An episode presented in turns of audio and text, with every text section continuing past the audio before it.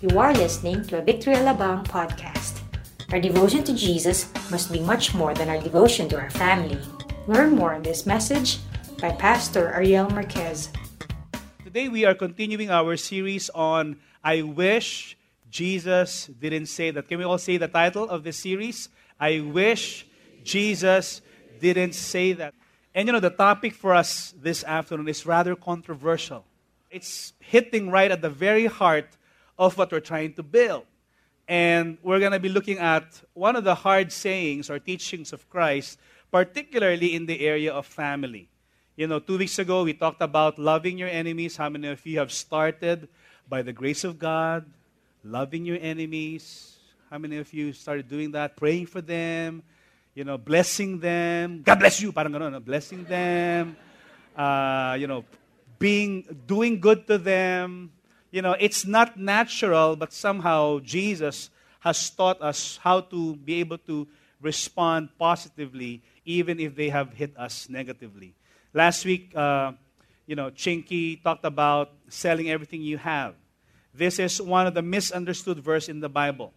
Sell everything you have and give to the poor. You know, we're not called by God to live a poverty life. How many of you know that?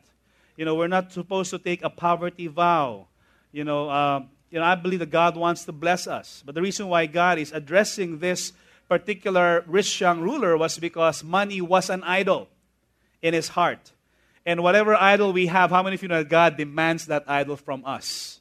You know, God is a jealous God. He will share us with no other. But how many of you believe that God's heart is to bless his people? Amen. How many of you would like to be blessed? Okay, how many of you would like for your neighbor to be blessed? Okay? Okay, turn to the person beside you and tell that person, God bless you. Maganda, maganda. God bless you. Yan. Okay? You know, we're expecting that. I believe that's the heart of God. He called Abraham a blessed man. Okay? But today, as uh, we're talking about this thing, we're going to be looking at a very disturbing verse. You know, as we continue on our series on uh, I Wish Jesus Didn't Say That, this is another hard saying of Christ. When he said this, If anyone comes after me and does not what? Hate his family, he cannot be my disciple. Now, how many of you would like to become a disciple of Christ? But how many of you would like to hate your family? For some, it's natural, right? Yung iba sa inyo talagang hate na hate nyo talaga. But anyway, yung iba. But you know, for some, for many of us, it's not natural. We love our family. We love our mom, dad, we love our children, we love our wife, our husband. But what does Jesus mean when he talked about this? In the Bible, and we're going to be reading in the scripture right now. I'd like to invite everyone to stand. We're going to be looking at Luke chapter 14. We're going to be reading from uh, verse 25 to 33. This is a really interesting verse and teaching of Christ that may be misunderstood, but I believe that hopefully today we're going to be clarified what this really means. Okay, verse 25, it says, Now great crowds, everybody say great crowds accompanied him, and he turned and said to them, Let's all read this verse 26. Ready? One, two, three. If anyone comes to me and does not hate his own father and mother and wife and children and brothers and sisters, yes, and even his own life, he cannot be my disciple. Whoever does not bear his own cross and come after me cannot be my disciple. For which of you desiring to build a tower does not first sit down and count the cost, whether he has enough to complete it? Otherwise, when he has laid a foundation and is not able to finish, all who see it begin to mock him, saying, This man began to build and was not able to finish. Or what king going out to encounter another king in war? Will not sit down first and deliberate whether he is able with 10,000 to meet him who comes against him with 20,000. And if not, while the other is yet a great way off, he sends a delegation and asks for terms of peace. Last verse. So therefore, any one of you who does not renounce all that he has cannot be my disciple. Let's pray. Father, thank you so much for the preaching of your word we ask, Lord, that you would give us once again a heart to obey, a spirit of wisdom and revelation to know you in your heart for your people. Holy Spirit, speak to us, change our mindset, break the fallow ground. And I thank you, Lord God, that out of this, Lord God, will come change from inside out. We thank you, Lord. In Jesus' name we pray. Amen. You may all be seated. During this time, as we have read, the popularity of Jesus is becoming greater. There's a huge crowd that's following him. You know, now it says in verse 25, now great crowds accompanied him. Everybody say, great crowds. Now, how many of you love great crowds, especially in Mega Mall? You know, I don't think you like great crowds in Mega Mall, especially during a mega sale, right? You know, it's uh, sometimes crowds can be annoying, but crowds, you know, are sometimes very helpful. You know, this particular crowd that's following Jesus, part of this crowd is the original 12 you know, Peter, James, and John, and Andrew, and all the rest, Matthew, and, uh, and James, a zealot, and so on and so forth. These were the original disciples that he called out of their particular occupation. Peter and Andrew and James, John were fishermen. Matthew was a, a tax collector. So he called them out from where they were and he said, Come follow me and I will make you fishers of men. So they were following Jesus for a while again, a part of the crowd may be those who were following him, maybe because of different reasons. How many of you, the crowds, follow Jesus because of different reasons? Maybe some are following him because of his teachings. Maybe some are following him because they were able to eat some of the food when Jesus multiplied the bread and the fish. Maybe some are following him because they've experienced a miracle. Maybe they've experienced healing. Maybe they were one of those who want to experience healing. Maybe they were one of those who have needs. And so different people in the crowd have different reasons why they were in that crowd. And there were probably some of those who are just following the crowd. How many of you that sometimes if there's a crowd, you follow the crowd? Uy, ano meron? May away ba? May away ba? Parang, you know, sometimes we, we like following the crowd. Sometimes we, you know, we think that if there's a crowd, there's probably something that's delicious or something like a sale or something like a good deal. There's a story, of course, we've heard of some testimony of people who actually followed the crowd in this place, in the mall. They were walking in the fourth floor. They saw a big crowd waiting outside. They followed the crowd inside. They saw the music. They thought it was a concert. And then they got saved. How many of you sometimes crowds can be helpful? Because they came in, stepped in, and, then, and then they become a part of this church. But yet, at this particular point in time, Jesus was not really interested about crowds you know, corporations would actually have surveys and ratings and SWS and Pulse Asia, and sometimes even politicians would use this to be able to determine their popularity or their rating with the crowd. You know, some people or some companies would engage the services of a survey company in order for them to find the customer satisfaction. How are we faring with our competitors? What's the idea of customers? How do they like our products? You know, for pastors, you know, of course, if you were a pastor and there's a big crowd, kind of like this, look around you. Isn't this a big crowd? But how many of you know that this is a crowd of disciples for Jesus? Amen, di ba? Sabi mo sa katabi mo, kasama ka doon. Right? But then we see here that Jesus was not at all interested in being popular with the crowd. When he saw that this particular crowd was getting big. He thought of teaching something to them to start sifting the crowd and start determining who's really a disciple and a follower of Christ. In fact, one particular passage that comes to mind was in John chapter 6.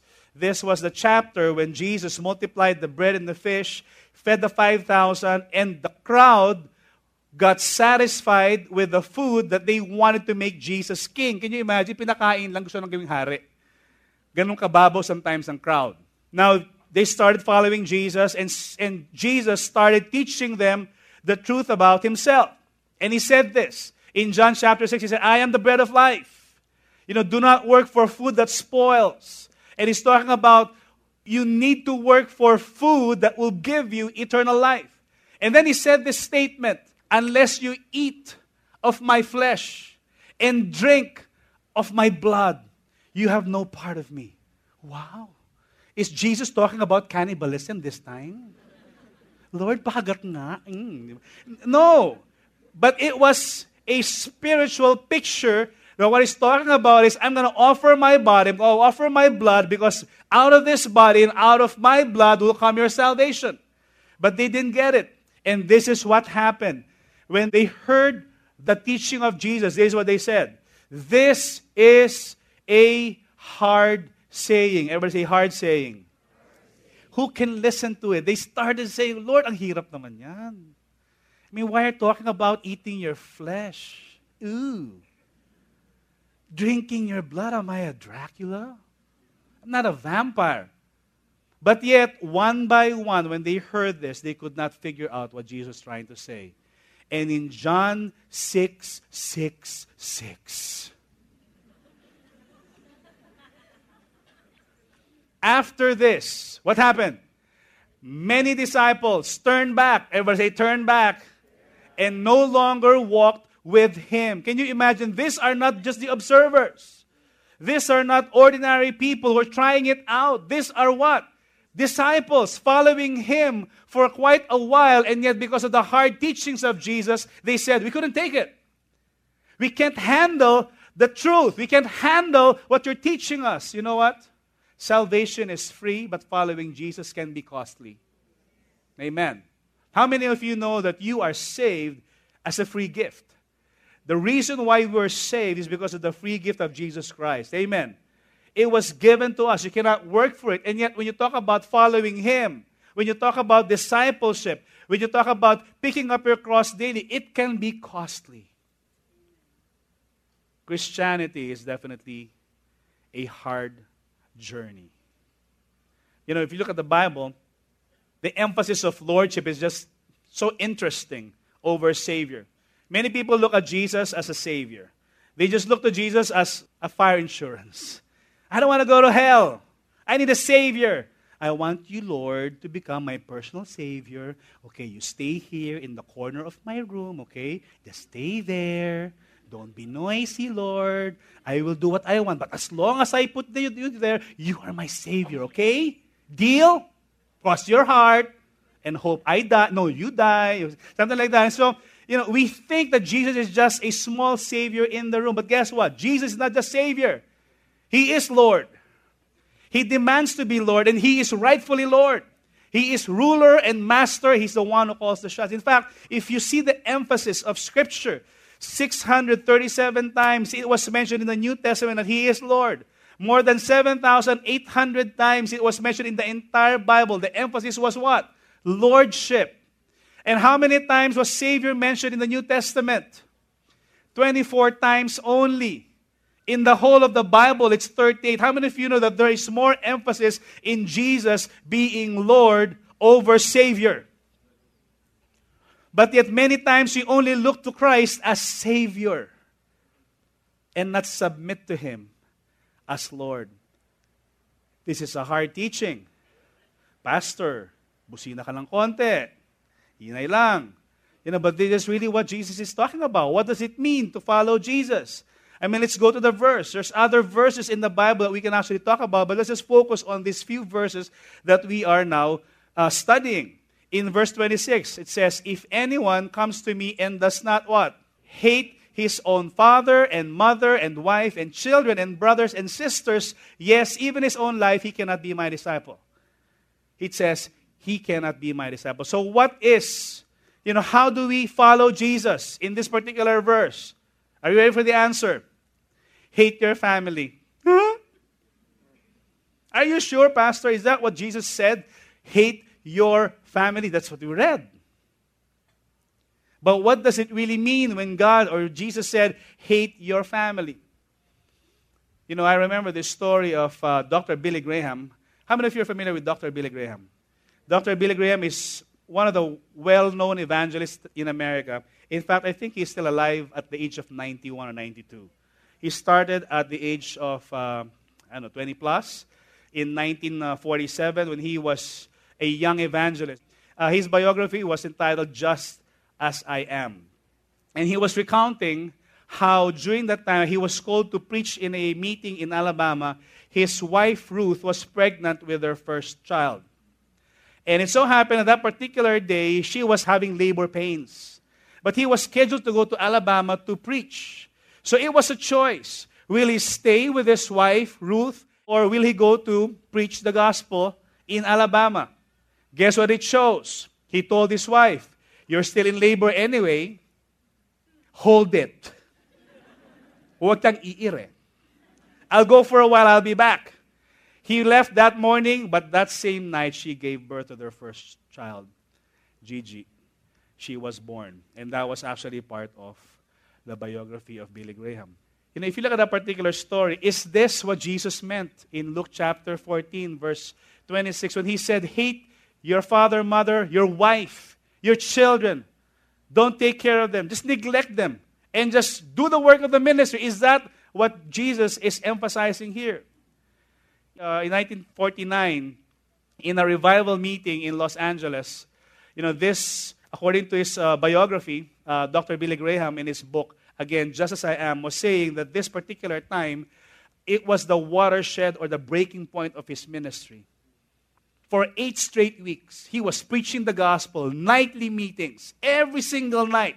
There was a meeting there for eight weeks. Can you imagine? I mean, that was two months of preaching straight. It says here, you know, every night, 7.30, about 6,000 free seats. So you can imagine the revival there. At the end of the eighth week, you know, one of uh, the sisters of his wife came to attend the meeting, and Dr. Billy Graham was glad. You know, he was seeing, you know, part of the family to be there attending the meeting. And so after the meeting, he went down from the pulpit. He saw this sister-in-law of his carrying a baby. And he asked, wow, whose child is that? That's cute child. Whose child is that? Guess what? She said to him, this is your baby. This is your second born. And that was Anne. And then my, you know, if you thought, this is the picture now of uh, Billy Graham together with the second uh, born Anne, Graham Lotz. You know, but my question is is this right? The prioritizing of ministry over family. Is this what Jesus meant when he said, Come follow me and hate the others? What does this word hate mean? How many of you sometimes feel this word? Hate. It's a regular emotion. How many of you sometimes have had hate in your heart? I'm raising up my hand. Both Hebrew and Greek means the same. In, in Hebrew, it's sone. Everybody say sone. Not sone, the company, but sone, S-A-N-E, okay? And in, in Greek, in the New Testament, it's miseo, which both means hate, to detest, to, uh, to be unloved, to abhor, to be hostile. I mean, is this exactly what Jesus was talking about when he said hate? Let's go to the scripture. In the Old Testament, in Genesis chapter 37, Joseph the dreamer, how many of you are familiar with Joseph the dreamer? The story of Joseph the dreamer. He had a dream that is going to be greater than his brothers. Now, Joseph had a dream, and when he told it to his brothers, they what? They hated him even more. The word hated here means hostile. They hated him to the core. They hated him to the point of they wanted to kill him. Remember that? They said, let's kill this young boy. Eh. And so the eldest son, the brother, Reuben, said, don't kill him. Let's just put him in a cistern, and later on, we can actually just sell him. So he was thinking he could actually save his brother Joseph, but eventually the brothers, the ten brothers, sold him as slave to Egypt. But of course, that's part of God's plan. But the word hate here came out, and it means hostile. Now, there's another verse wherein this word hate came out. And it means a little bit different. And this is between the story of Jacob, in the story of Jacob and his two wives, Rachel and Leah. Now, this is not meant for you to follow the example of Jacob, okay? I'm very careful here, okay? Okay, this is, you know, gotta, you gotta read what is being taught in the Bible, okay? In chapter 29, verse 30, and he loved Rachel more than Leah and served Laban for another seven years. When the Lord saw that Leah was what? Hated, he opened her womb, but Rachel was barren. My question there is Did Jacob really hate Leah? I don't think so. But this was used as a way to compare his love for Rachel, which is more than his love for Leah. What the Bible is saying is, compared to his love for Rachel, his love for Leah is almost like hatred. because he was not given favor. In the New Testament, this word hate comparatively was also used in Matthew chapter 6 verse 24. The Bible says, "No one can serve two masters. Either he will hate the one and love the other or be devoted to the one and despise the other. You cannot serve both God and money." How many of you know that God does not want any competition? Of course, right? So what is being used here is not really hostile but a comparison because money can sometimes become an idol in our life. But how many of you really hate your money? How many of you hate and are hostile to your money? Come on. I hate my money in my bank account right now. I don't want anything. Hmm. How many of you feel that way? If you don't like it, we're going to take an offering right now here, right in front. Put your wallets here because you hate your money. No, it's a comparison. There's nothing wrong with money. It's the love of money that's the root of all evil, right? But we need the money. But yet, in this particular verse, it's a comparison. Compared to your love, I hope you don't love money. It's the love of money that's the root of all evil. Now, let's look at 1 John chapter 3 verse 15. Everyone who hates his brother is a murderer. Now, this is talking about the opposite. The word hate here is actually hostile hate. He who hates his brother is a murderer. Akala ko ba sabi ni Lord, hate your brother? And now this one is talking about he who hates his brother is a murderer. Ano ba talaga, Lord? Make up your mind naman. Litong-lito na rin ako eh. Kakaaral dito eh. No, the word hate here is talking about if you're hostile to a brother, to a fellow Christian, to a believer, one who's worshiping the Lord with you. How many of you have cases like that? Don't raise your hand anymore. This is what the Bible is saying. If you hate your brother, you are what? Mamamatay tao ka. You are a murderer. And you know that no murderer has eternal life abiding in him. I don't think that is what the Lord is talking about when you talk about hate. Because how many of you know that Jesus cannot contradict himself? And the Bible cannot contradict itself because Scripture always supports Scripture. In 1 John chapter 4, verse 20, another item, okay? We'll just do it slowly, but we're going to move fast in a while, okay? If anyone says, I love God, and what? Hates his brother, he is what? A liar. How many of you know people like that? Pataas-taas ng kamay. Lord, I worship you. And then when you saw the brother that you hate, hmm, go to hell. Diba? Then you worship. I mean, how can you reconcile those two emotions in your heart? I mean, you're worshiping the Lord, you're giving your best, and you're just enjoying the presence of God, and then you saw someone who offended you for anything. He is a liar. For he who does not love his brother whom he has seen cannot love God whom he has not seen. Now let's go back to the verse, verse 26. Now, what is this verse now trying to tell us? Is this hostile hate or is this comparative hate? If anyone comes to me and does not hate his own father, this is what? Comparative hate. Everybody say, Ay, salamat. Comparative hate. It means that your love for your parents or your siblings or your wife or your children should be nothing compared to your love for God. In fact, another parallel verse that we can see here is in Matthew chapter 10, and it says in Matthew 10 37, Whoever loves father or mother more than me is not worthy of me.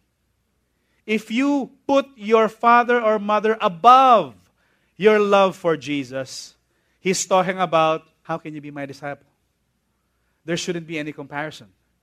There shouldn't be any comparison when it comes to your commitment to him. And whoever loves son or daughter more than me is not worthy of me. In fact, the Apostle Paul is encouraging that we become responsible to the people in our own household when he said that if anyone does not provide for his relatives, and especially for members of his household, he has what? Denied the faith and is worse than an unbeliever. Think about that for a moment. You know, if there's someone in your household that you don't even take care of, Bible says you are worse than an unbeliever. This is a responsibility that we have for our family. You know, I remember 25 years ago when I said my marriage vows to my wife. I remember this particular statement that the minister asked me. He asked me, Pastor Steve was the one who ministered our wedding 25 years ago, February 24, 1990. And he asked, Ariel, do you take this woman to be your wife, to love her, comfort her, honor her, provide for her, forsaking all others, and cling only to her as long as you both shall live? Guess what I said? Of course! No, I said I do. Of course, I said I do because I, that is the commitment that I'm making from that time on to my wife. And when the minister said, forsaking all others, what does that mean? It means that, does that mean that I'm going to forsake everything that I have already with my father, my mother? Hindi na kita kailangan. Ayoko na kayong makita. I mean, does that really mean that? Or my siblings, my brother, Bernard, or, or my sister, Christine, you know, forsaking all others, si Shirley na lang. You and me against the world. But in the area of loyalty and love, my loyalty shifted that day. You know, if there's a toss between a conflict between my parents and my wife Shirley, guess whose side I will be on? Of course, my parents. No, no, Shirley. Not my parents, Shirley. My loyalty shifted that day I said I do.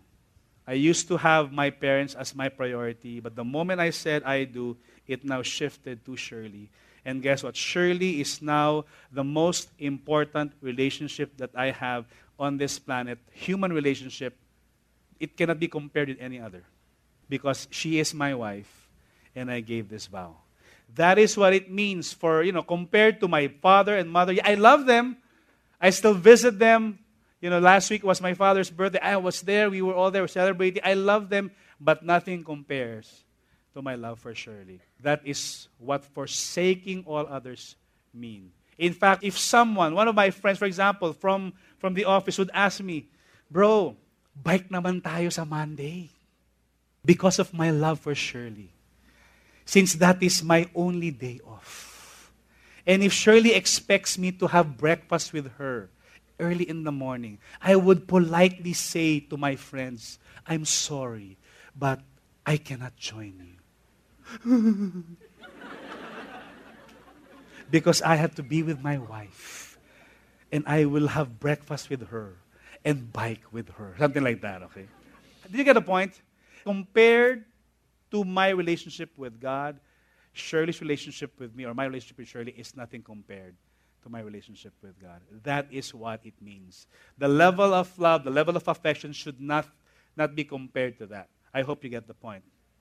Now, what do we do in some cases? For example, if there's a teenager who's attending the church and the parents are not saved and they prohibit or they bar the kid to attend the church, what would you do?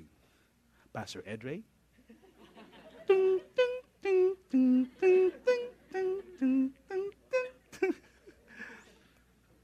do we choose Christ or do we choose the practice? You know, it doesn't mean that if you don't come to the service that you are forsaking Christ already. We're here and we're called to honor our father and mother you may actually say to your parents, You know, I am of age already. I know what to do. I'm already 13 years old. Don't talk to me like that. No, you are to approach your parents with respect, with honor, because that is what the Bible says. And who knows? Because you decided to honor them, that God will open up their heart so they may also receive the gospel of Jesus Christ. Amen. That is the way to do it. Come on, give the Lord praise for that. But there's no hard, fast rule here. I'm not doing a blanket statement. For example, what if you are a wife and you have an unbelieving husband, you have a spouse who is not a believer, and the husband is saying, praise, praise the Lord, praise the Lord. Don't go to that church anymore. What do you do? 1 Corinthians chapter 7 says that a believing wife sanctifies the believing husband, and even the children are made holy because of the believing wife. It's about your relationship with Christ. It's not about you coming to church, or it's not about you coming to the uh, small groups. It's about your relationship with the Lord. Don't confuse church with your walk with God.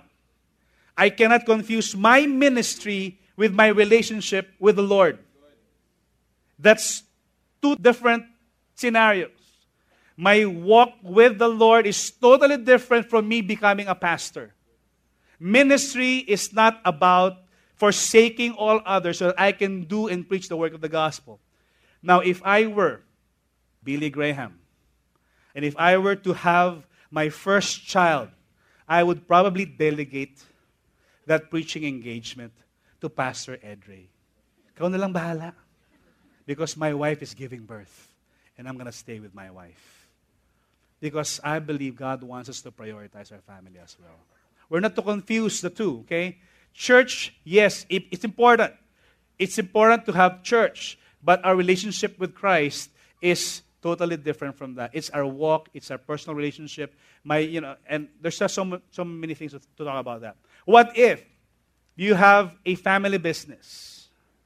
And in your family business, your, your siblings are actually talking about, you know, just do under the table deals, don't pay your taxes. What if you're a born again Christian? What would you do? Would you actually still practice the family business or will you say no to that practice? Christ is more important than business. There's a particular story, Whiddon King. You probably know the story of the founder of the Anito Lodge. He got saved 1992.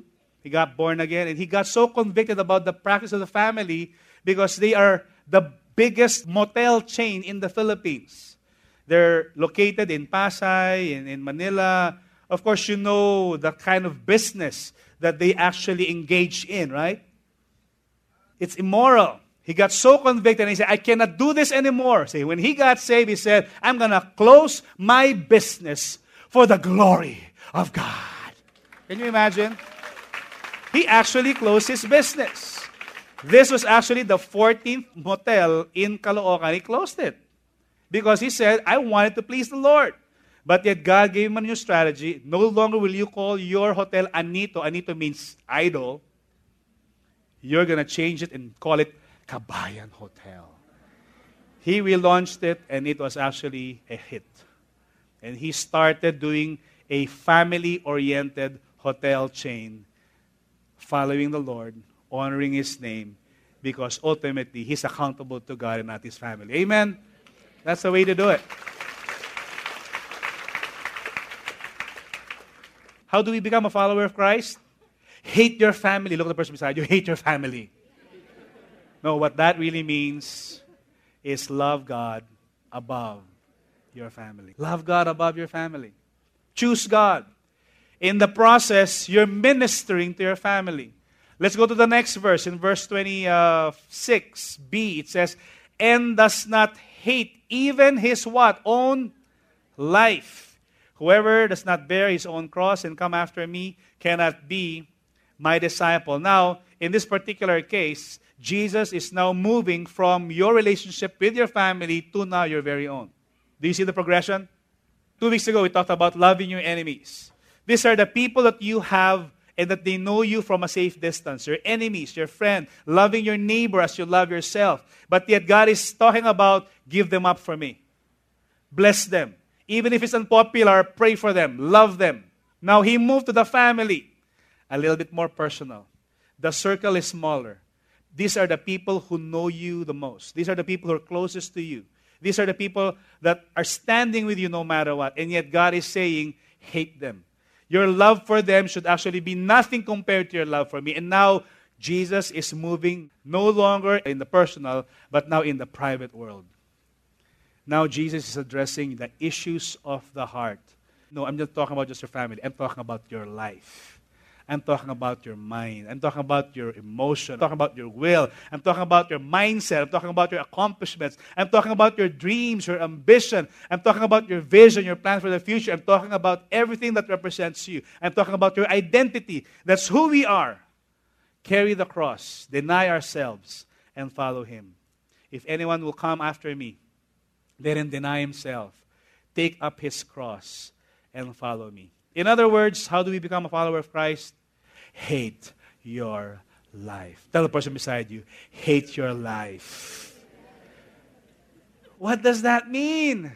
Does that mean you should just eat chicharon the whole day, lechon kawali, don't sleep, drink all the booze, take drugs, don't exercise, destroy my life? You know, is that saying that? I don't think so.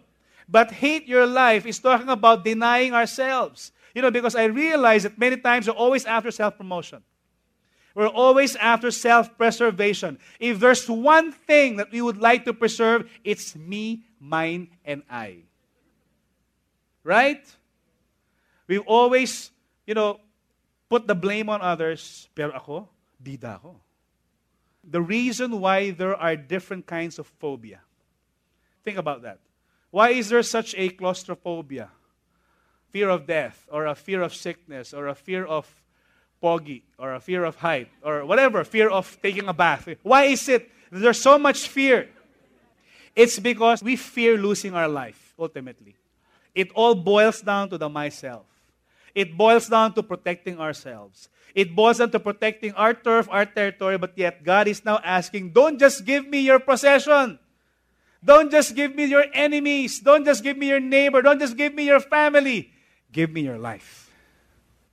Give me yourself. Give me your future. Give me your business. What's your identity? For the Jews, this is very, important because the identity that they had was their family. They always talked about their family.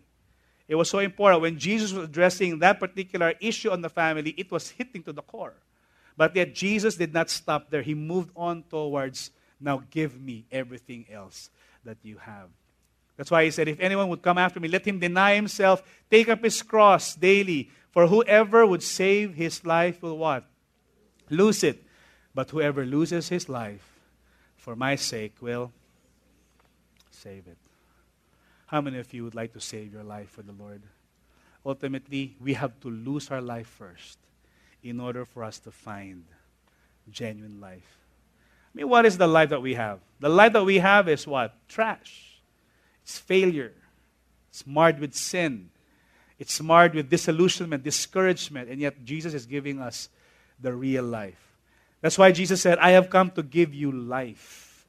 This is what Jesus is telling us to do right now. Hate your life, which means love God above your life. Submit to Him. Lordship requires a lot of sacrifice and a lot of counting the cost. You've read that in the verses, the two parables of, you know, this guy counting the cost in order for him to build a tower. Remember that? And if you're to go to war, you've got to make an estimation if you can actually win that war. If not, while your enemy is far, make peace with him. In other words, what Jesus is talking about is Christianity is not just a fad. It's not just a simple prayer that you pray, you know, you think that, okay na lahat. Everything is going to be fine. Yes, God wants to bless us, but many times what we do is we make God the means and not the end. I believe Jesus should be the end. He is not just the means. Sometimes we use Christ as the means to get something. We come to the Lord and pray and say, Bless my business, bless my family, bless my relationship, bless my finances, bless me, bless me, bless me. It's all about blessing.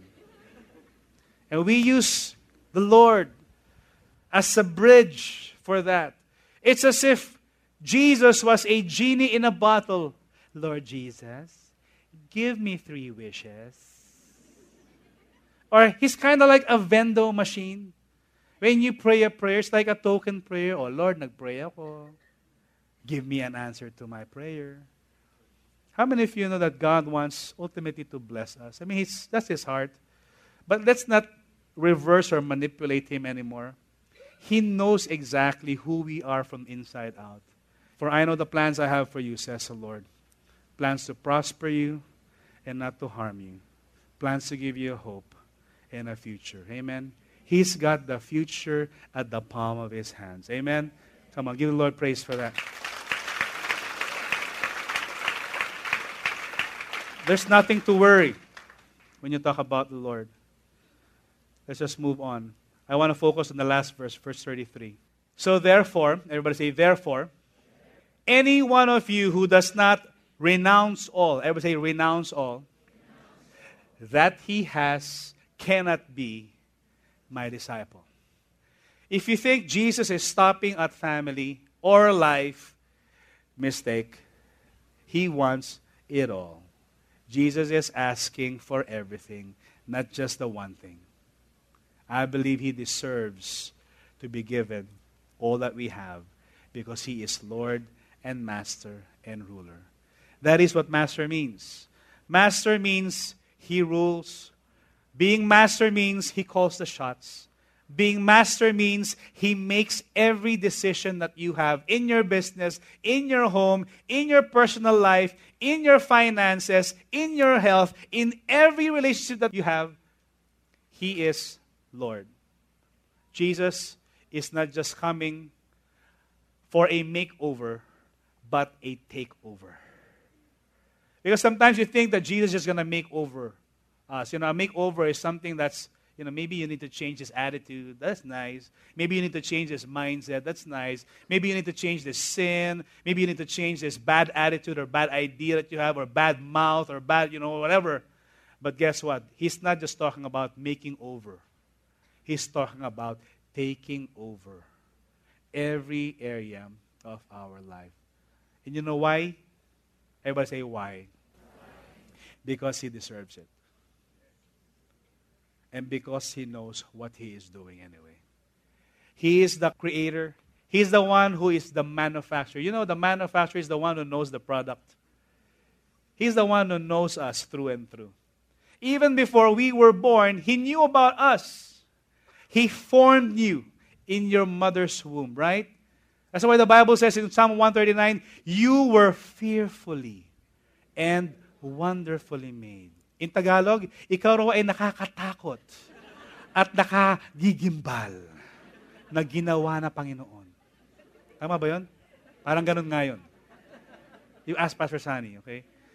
My last scripture as I come to an end, Philippians chapter 3, verse 7 to 8 says, but whatever gain I had, and this is the attitude of the Apostle Paul. The Apostle Paul is an accomplished lawyer, he's a Pharisee of Pharisees. When you talk about someone in the Jewish council, he is it. He's one who's a Benjamite, a Jew of Jew.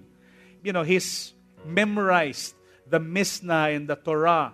Yet he was talking about whatever gain I had, I counted as lost for the sake of Christ. Indeed, I count everything, I would say everything, everything as loss because of the surpassing worth of knowing Christ Jesus my Lord. For his sake I have suffered the loss of all things and count them as rubbish. In another translation, garbage. And even another translation, manure. Excuse me for the term. I have counted my accomplishment as manure in order that I have gained Christ.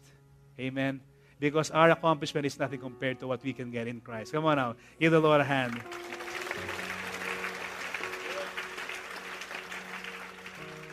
If you have Christ, you have everything that you need. Because Christ plus nothing equals everything. That's the God we serve. Jesus is all in all. He's complete. There's nothing that He withheld from us. There should be nothing that we should withhold from Him. We need to give Him all. We need to surrender everything. Amen. Can we just stand up right now? Praise God. Let's lift up our hands as we worship the Lord. Father, we thank you so much. We lift up our hands to worship you, God. We thank you that as we lift up these two hands, it's a sign of surrender, God. Lord, we are surrendering to you our lives afresh. We're surrendering to you our will, our, our, our emotions, Lord God, our families, even our relationships outside, our enemies, our friends, the very people that love us, our businesses, our careers, our vocation, oh God. We surrender to you, God. This is more than a commitment. A commitment is something that we do, God. But when we surrender, it's something that we give back to you, Lord. And so, Lord, we offer to you everything that we are because you are all worth it and you deserve it all. To you be the glory. We hope you were inspired by that message. Listen to more podcasts from our website at www.victoryalabang.org and in Victory Alabang app. Thank you and stay connected.